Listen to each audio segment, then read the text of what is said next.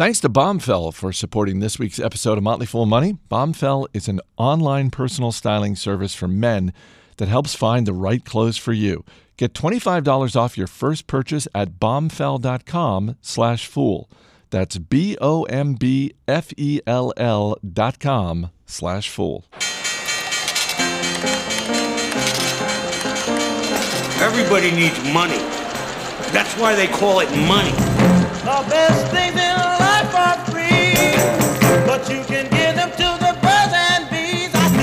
From Fool Global Headquarters, this is Motley Fool Money. It's the Motley Fool Money Radio Show. I'm Chris Hill. Joining me in studio this week from Million Dollar Portfolio, Jason Moser and Matt Argersinger. Good to see you guys. Hey. It is our mid-year review special. We're going to revisit our conversation with best-selling author Dan Ariely, and as always, we'll give you an inside look at the stocks on our radar. But guys, Fool Fest, which is our biggest investing event of the year, is going on this week at the Motley Fool. So we are taping the show a little early and using it as a chance to go big picture on 2017 so far. Even though, yes, I realize technically we're not quite at the mid-year point. Uh, as of this taping, the Dow Jones Industrial Average and the S&P 500 up around eh, six, seven percent for the year. Nasdaq up around 15 percent. So we like those numbers, Maddie. They're going in the right direction as far as uh, shareholders are concerned. But when you think about the year to date, what stands out as the big business investing story for you so far? Well, to me, it has to be the absolute destruction of the traditional retail market. Uh, you know, I've always I always harken back to this quote, and this is a quote from Howard Schultz on a Starbucks conference call in early 2014. And uh, Howard says this. He says the fundamental truth is that traditional brick and mortar retailing is at an inflection point. No longer are many retailers only required to compete with stores on the on the other side of the street. They are now required to compete with stores on the other side of the country. Navigating this seismic shift will continue to be very, very difficult for many, and it has been extremely difficult. And that was that was three years, more than three years ago. And look what's happened since. And we've seen, of course, J.C. Penney, Macy's, Target, so many struggles, bankruptcies, Sports Authority, Gander Mountain, H.H. Gregg, Payless Shoes, companies that have been around for decades, suddenly gone. Uh, and so these this this channel, this consumer channel that has been so strong and been such a big part of the American consumer experience for so so long. It's just really it's not even a seismic shift at this, point. I'd call I'll call it an earthquake. Um, let's be clear. And so companies that aren't navigating it correctly aren't developing those omni-channel ways to reach customers.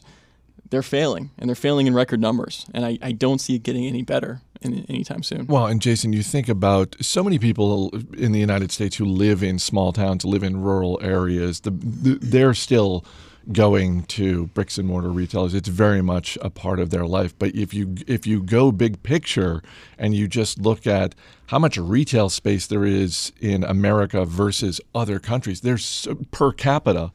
There's just so much more retail space here, and I just sort of look at those numbers and I think I, I just don't feel like this is sustainable. No, and we're trying to figure out exactly what's going to happen with all of that space as it becomes less and less used, right? I mean, it's going to turn into warehouses and fulfillment centers as opposed to actual showrooms where you go buy stuff.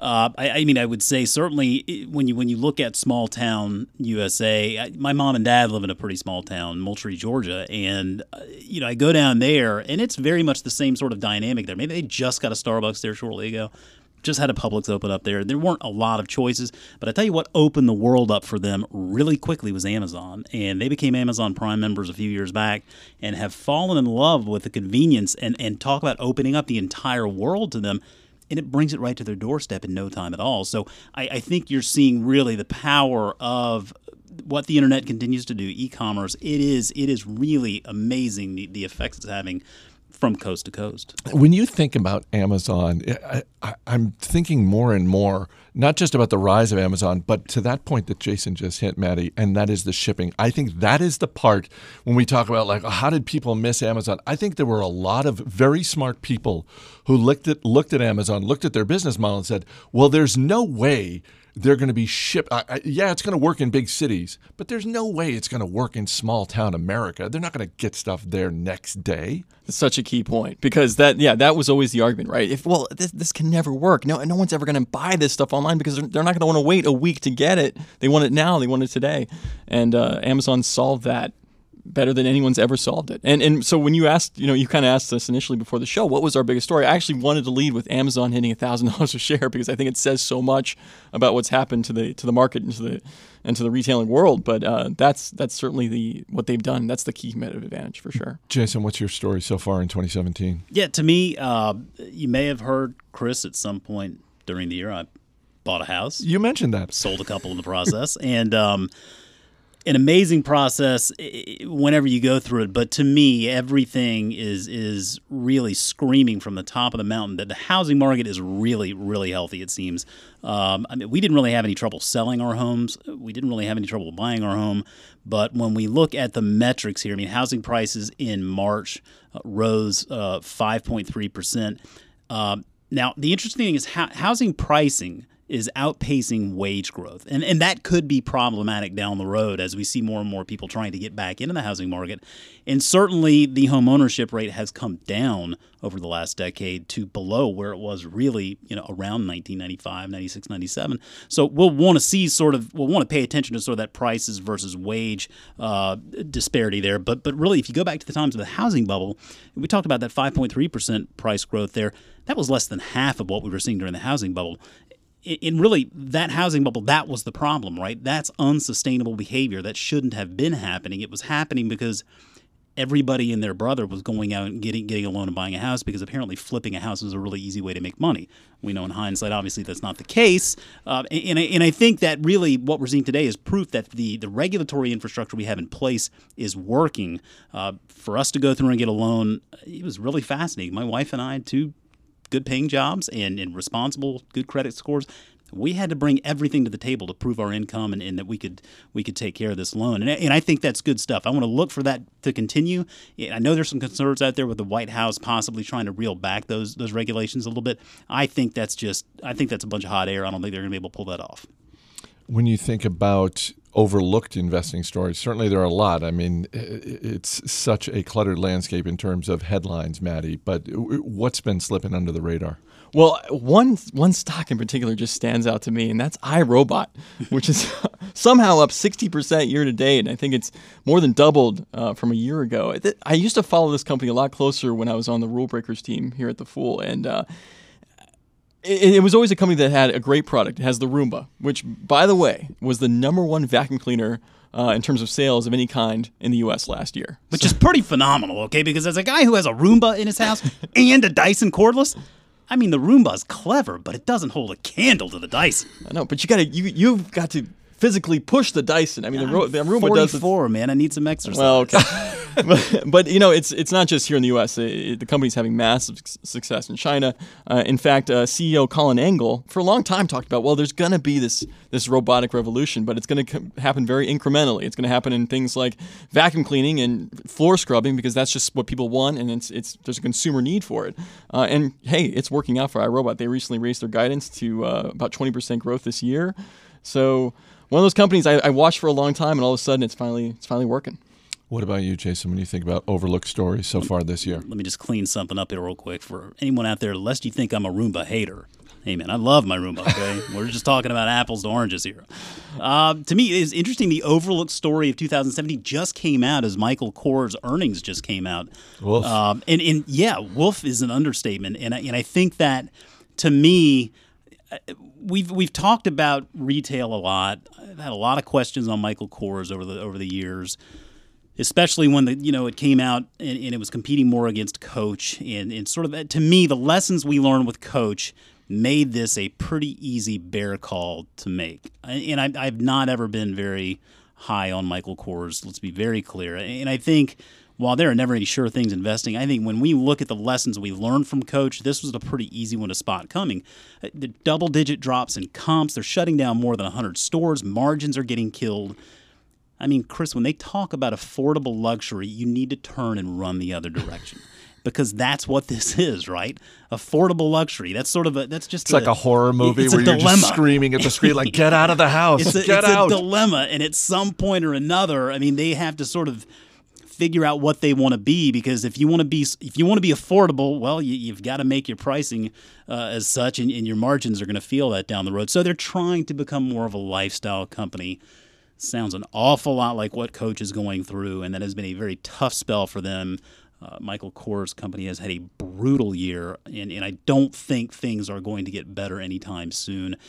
Not one we're hearing a lot about, but but not a terribly surprising story, but a great lesson I think there. Learn lessons from your mistakes, right? I mean, look at Coach. I think learn some, learn some, learn from some of those mistakes. Uh, we've talked retail, we've talked housing. What is an industry that you're watching? Uh, because again, that's the great thing about being an investor in stocks. There are so many different directions you can go in. Well, speaking of inflection points, uh, the video game industry hit a serious inflection point a few years ago. I guess about the time Howard Schultz was calling the end to retail. uh, I mean, for for years we know of video games as buying a console, buying CDs, buying cartridges, plugging it into our TV, playing, and having a great time. Well, starting more than several years ago, but really several years ago, the digital side of the business. In other words, the idea that not only am I buying a game, but I'm going online, playing with other players, I'm downloading map packs, I'm paying for special weapons and special characters. That whole marketplace has just exploded. Uh, and it's become it's made companies like Activision Blizzard, uh, Electronic Arts, Take Two Interactive so much more profitable than they've ever been.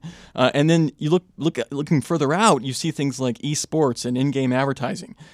There's so many ways now that companies are going to be monetizing some of their big game franchises, and it's an exciting industry to watch. And uh, the idea of interactive entertainment, especially now you can layer on virtual reality and things like that, even farther out, uh, it's an exciting place to be watching. And so I'm paying close attention to video games. What about you, Jason? What are you watching? Well, Chris, everybody has to eat. And so that, to me, is what makes restaurants such an interesting market to follow. I mean, just the, the repeat sales that they garner. And, and sort of looking at three different paths here in, in Chipotle, for example, where we're finally seeing that comeback gain some traction. Uh, it's been about a year and a half since all of this E. coli stuff went down, but it sounds like they're gaining some traction. Their comps are on the way back.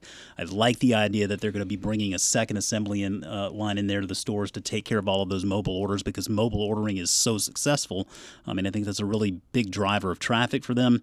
Uh, you look at something like McDonald's, which is really kind of trying to figure out its second act beyond the all day breakfast they are getting into that mobile space and trying to use more data to, to bring more impromptu deals to drive traffic. And then you look at Buffalo Wild Wings, which has been such a big winner for so long now they're running into this this sort of ceiling where we wonder how much more they can grow just as the Buffalo Wild Wings concept. You've got activist investors out there calling for Sally Smith's ouster. I don't know that that's necessarily the right move.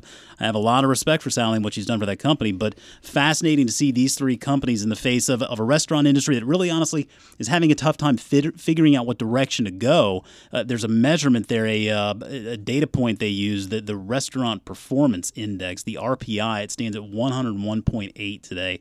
100 is the equilibrium. Anything above that means expansion it's kind of fluctuated up and down here recently. And so it's, it's a restaurant industry that's having a really difficult time figuring out a direction, but three very interesting stories there, I think. Do you think, like retail, we're, we're over restauranted? We just have too many restaurants? There is a surplus out there. There's no question. And I think we're seeing uh, a lot, a lot of people are valuing the ability to be able to cook their own meals at home. And whether they're buying those prepared meals in stores or having those things sent to their doorstep via those meal kit companies, I think restaurants are facing a bit of a problem here, and unless you're a big restaurant with a good sort of presence and brand equity, it's it's an uphill battle. Coming up, we'll dip into the Fool mailbag. Stay right here. You're listening to Motley Fool Money.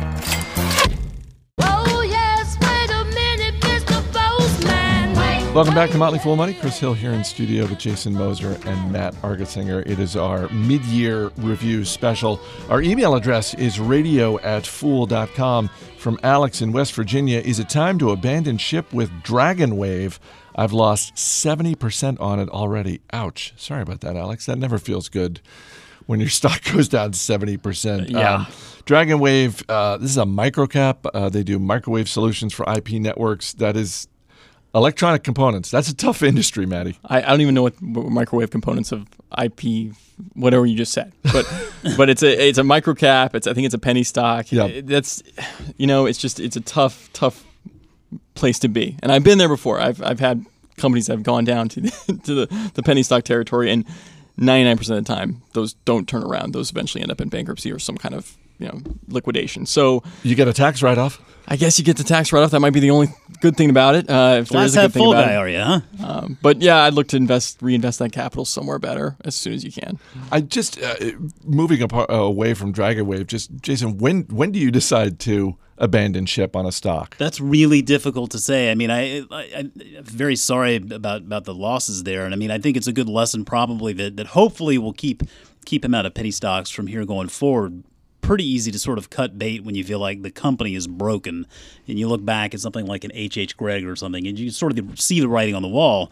Um, I think there is also a lot to be said though for just not selling and keeping on going. I mean, that's one of those things with investing you can do. Let it ride. Um, if you if you're able to continually add money. But really, I mean, when you feel like the the story is broken, the business is broken, if you can't figure out what turns that thing back around, that's that's when you really have to start. Especially if rethinking you have another idea that you can invest in that you know or have Yeah. much more confidence in. That's. And I made a joke about the tax thing, but that is actually a real benefit that you should consider. I mean, that sale will give you a tax benefit at the end of the year.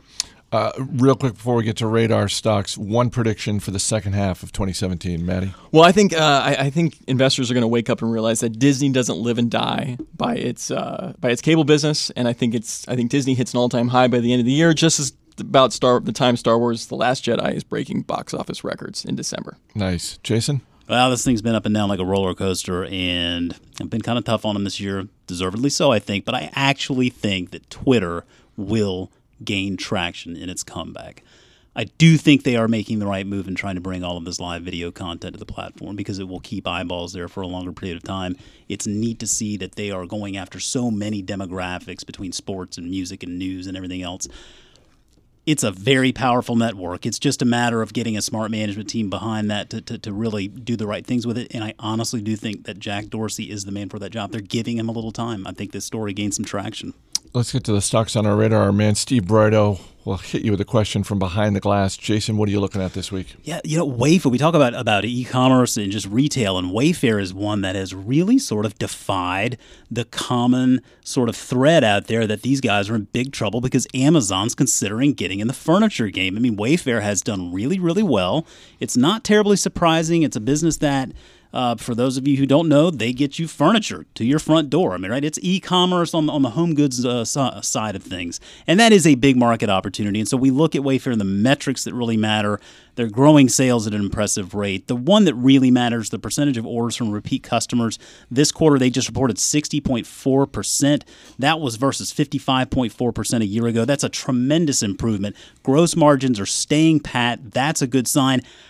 I don't know that I don't know that Amazon's foray into this market is necessarily the demise that a lot of people are predicting for what is clearly a very customer centric uh, e-commerce business. Steve, question about Wayfair? Is the name Wayfair an asset or a liability? I don't know what Wayfair means. Well, it better be an asset now because they keep on advertising with it, and what we're counting on uh, for them to become more profitable is to pull back on that ad spend at some point. So people people are going to remember it for better or worse. Maddie, what are you looking at? I'm looking at Baidu, ticker BIDU. You know, uh, Baidu's underperformed really for the last few years now. They, they had a major shift in their business. They've investing in a lot of uh, places outside of their core search business. And that's cost a lot of capital, a lot of resources, but I think they're going to get back to growth later this year. The core search business is really going to shine through, especially now that they've kind of passed over the some of the regulatory problems they were having with their search business and making big investments in artificial intelligence, autonomous vehicles, things that probably can happen faster in China than than they can happen here in the United States. So paying attention to Baidu these days. Steve? When are companies like Baidu unnecessary, where we have one global platform for this sort of stuff? Well, unless Google somehow breaks in China, I, I just don't think it's going to happen. You're going to you're to still have Baidu, Google, and a few search engines out there. You got one you want to add to your watch list, Steve? I might go with Baidu.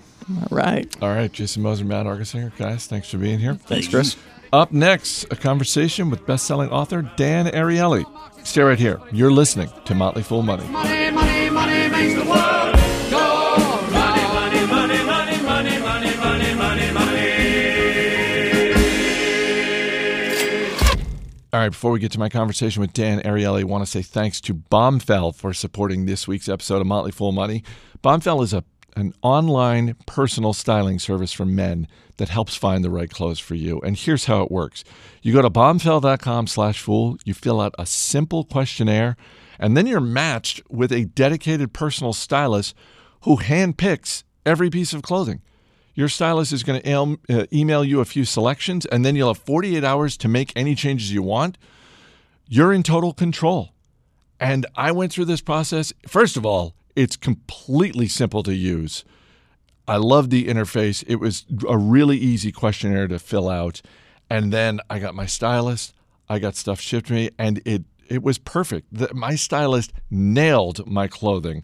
By the way, with Bombfell, you pay for the clothes that you keep and you send the rest back at no charge. The clothing is shipped right to your door, so you don't have to go shopping for clothes, which for me, frankly, is one of the most soul crushing things to actually go to a store and shop for clothes. So the fact that Bombfell ships right to my door is a beautiful thing.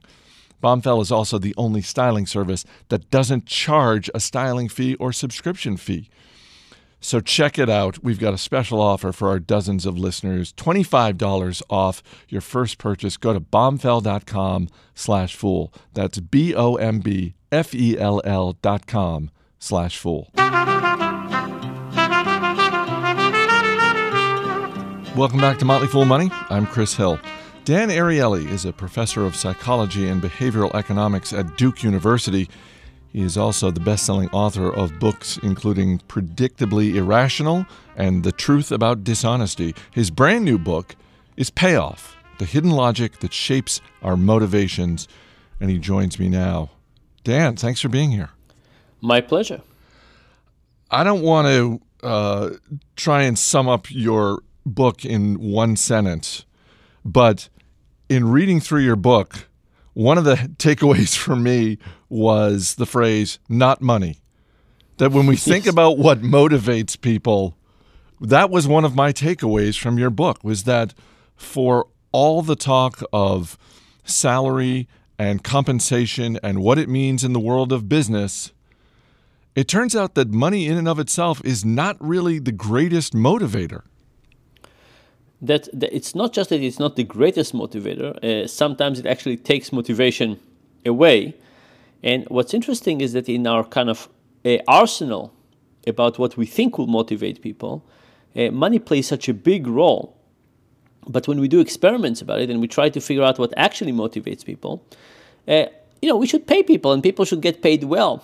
But uh, money is just not the remedy for motivation when you are designing experiments, and I want to get into some of the experiments that you conducted in your book, but when you're setting out to design experiments, how does money factor into those experiments? Because I would think with all your years of experience, um, all the stuff that you've written, all the experiments that you've done, it, I would think that you know right off the bat how it's going to end, particularly with respect to money. Well, you know, my uh, my research center uh, is called the Center for Advanced Hindsight, and and we use and we use this name to remind ourselves that we don't always predict uh, our own results, and in retrospect, it's always easy to take credit for things and say, "Oh yes, I knew that all along," but uh, there are often nuances of of things that we kind of thought would go in that direction, but but but don't, and um, if you don't mind, let me describe to you a study uh, that kind of illustrates this. And I'll describe a study that you haven't read about, so you don't know the results yet. So, uh, in this study, we were trying to convince uh, very poor people to save a little bit of money. Uh, these are people who live in Kibera, a slum in Kenya, and they live on about $10 a week. So, very, very poor people. And we want them to save a little bit of money, not because we think they'll have money for retirement. That's just not going to happen. But we want them to save a little bit of money because we want them to have some kind of cushion when bad things happen. And lots of bad things happen to the poor. So, for example, imagine that you have a goat and the goat gives you 20% of your income, and one day your goat is sick. What do you do? Uh, you already live hand to mouth, you have no capacity, uh, so you need to borrow. If you're in Kibera, you might be borrowing at 10% a week. And let's say that four weeks later, your goat is healthy. Great news, but now you're four weeks behind plus interest. Very, very hard to get out of it. So, so the first principle of the design was to say, let's design something where it will be easy for people to put money in, but hard for them to take money out. Easy in, hard out. So we teamed up with M-Pesa, the phone payment company. And what we created is a system where people could text money into their account, but every night an investment bank will take the money and invest it in the Kenyan stock market. And we can argue about that decision, but let, us keep it this way. okay. Um, and what happened was that it was people could text money in, but to take it out, they had to take a bus, go to the city, submit a form, wait for about an hour, get the money, and take the bus back. So it will take about three or four hours to get the money back. And we wanted that because what we wanted is that it will be easy to put the money in and, and complex to take it out. We, we, we knew that they will have many emergencies, but we didn't want everything to become an emergency. We just wanted real emergencies to be emergencies. Okay, so that's kind of the basic system. And we gave it to lots and lots of people. And then we added things on top of it. Uh, some people we gave just this system. Some people we gave that system plus a weekly text message that said, try to save 100 shillings, about $1 this week. Some people got the same text message, but it was phrased as if it came from their kids. Their message said, Hi, mom, hi, dad, this is little Johnny, whatever the name of the kid was. Try and save 100 shillings this week for our family. Another, another group got a 10% match. We said, save up to 100 shillings, we'll give you one shilling for every 10 shillings you save. Another group got a 20% match. We say, save up to 100 shillings, we'll give you two shillings for every 10 shillings you save. Two other groups also got 10% and 20%, 10 shillings and 20 shillings, but they got it in what we call pre matching. What is pre matching? Pre matching is based on the idea of loss aversion. Loss aversion is the idea that people hate losing more than we enjoy gaining. So we said, what if we deposited the full match, the 10 shillings or the 20 shillings in their account in the beginning of the week? And we said, if you save 100 shillings, you get to keep all of it. If not, we take some of it back. So financially, it's equivalent to, to matching at the end of the week, but matching in the beginning of the week has this extra force of loss aversion. And we had another group that we gave them a coin. It was a coin that we made. It had 24 numbers written on it. And we asked them to put it somewhere visible in their hut. And every week we said, please take the coin and scratch that this the, the number for this week, week one, two, three, four. Scratch it one way if you saved, and a different way if you didn't save. So, so think about all of those conditions. Control, text, text from kids, 10% at the end of the week, 20% at the end of the week, 10% in the beginning of the week, 20% beginning of the week, and the coin. So let me ask you, uh, which one of those do you think created the highest level of savings?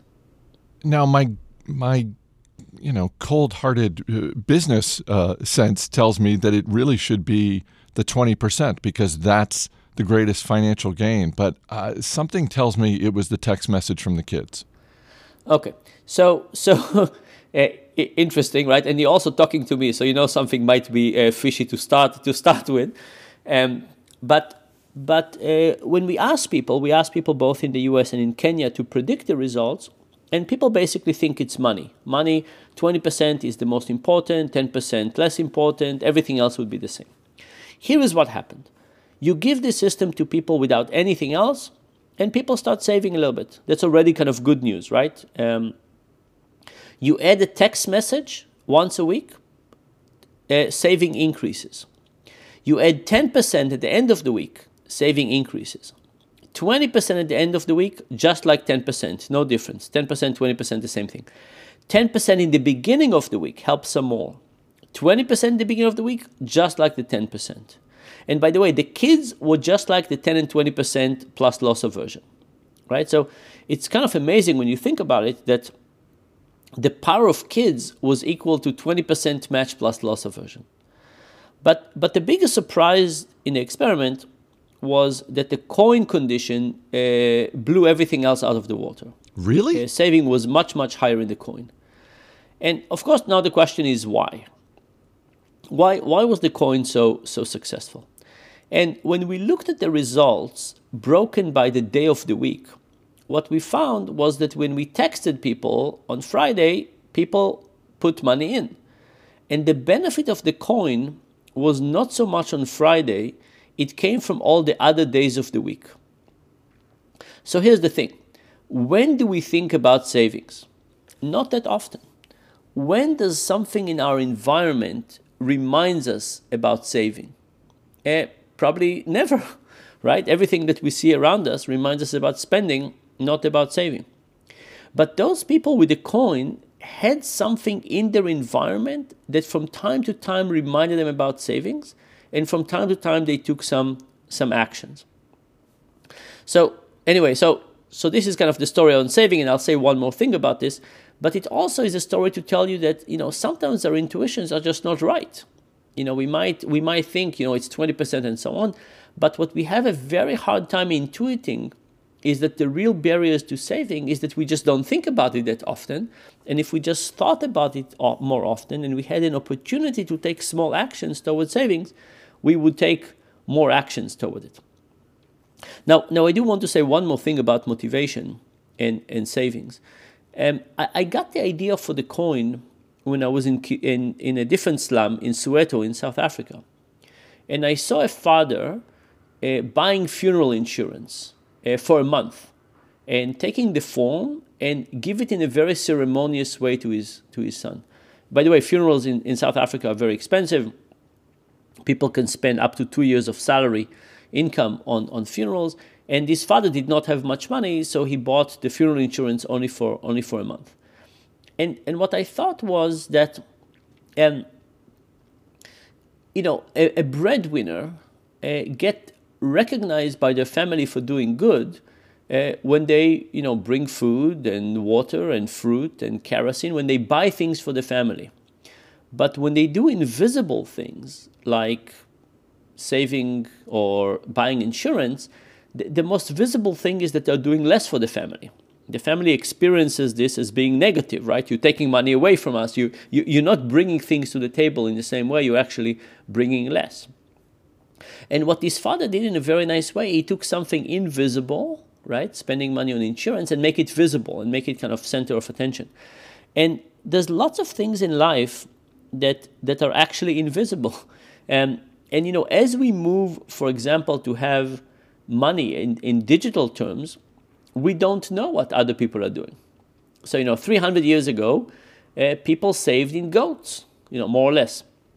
You got a bit more uh, income, you would buy another goat, and your neighbors could see how many goats you have, and we could could compete on how many goats we have, right? So their motivation was to compete on on getting goats. Now uh, we don't know how much people are saving. So what are we competing on? We're competing on spending. Right? So there was a study recently that showed that when people win the lottery, their neighbors start spending more money. Why? Because we compete. We compete on spending. So, so our motivation, uh, for example, the motivation to compete in this case could be incredibly helpful if we competed on savings, and it could be completely unhealthy for the household if we start competing only on spending. Coming up, Dan Ariely talks about the best way to lose weight and has some advice for getting your kids to help out around the house. Stay right here. This is Motley Fool Money. Yeah, this payday in America. Knocking them back till Monday comes. Welcome back to Motley Fool Money. I'm Chris Hill. This week, we're revisiting my conversation with Dan Ariely, author of Payoff The Hidden Logic That Shapes Our Motivations. One of the things you demonstrate in the book is how motivating it can be to make something. Uh, even if what you're making is not necessarily all that significant, even if what you're making eh, doesn't even take all that much effort, which I, I, and I love this example. One of the ways you illustrate this is with the history of cake mixes. Yes. Uh, yeah, so so cake mixes. The the story was that they made a cake mix that was basically just all powder, and put it with water, put it in the pan, bake it. You have a cake, and these cake mixes were just not very popular, and they thought it was maybe the, the flavor, but no, the flavor was great. And what they ended up finding is that it was the feeling of ownership that was the issue. Imagine you basically pour something into a pan and you bake it and you give it to a guest or your family and they say thank you for the cake. How much can you take credit for this? Uh, not that much. So what did they do? They took the milk powder and the egg powder out of the cake mix. Now you had to add something to it and all of a sudden people were able to take credit for it and they used it much much much more. By the way, it's, it's kind of interesting to think about to think about credit because I, when I when I kind of walk around in, in all kind of companies, it is always shocking to me how stingy people are with giving credit to other people. It seems like people have this notion that credit is a zero sum game, that if I give you credit, I somehow have less credit for myself. And sometimes people seem like they're more stingy with credit than they are with, with bonuses. But, but the reality is that credit is incredibly motivating. If people feel that they're a part of something, it's a very big deal. And being able to claim some credit or connection and ownership is, is such a motivating force that by being stingy with credit, we're actually killing motivation. All right, before I let you go, let me spot you up with a couple different scenarios. And if you could give me one bit of insight that you have on what would be helpful on the motivation front. And these are things that I think a lot of people deal with in, in one way, shape, or form. Uh, when it comes to losing weight, are, are we better off trying to motivate ourselves towards exercise or a healthier diet? No question about it, healthier diet. And not just that, uh, what we need to do is we need to create rules. So think about something like Alcoholic Anonymous. We have a rule that says no drinking, right? The rule is not you can have half a glass a day.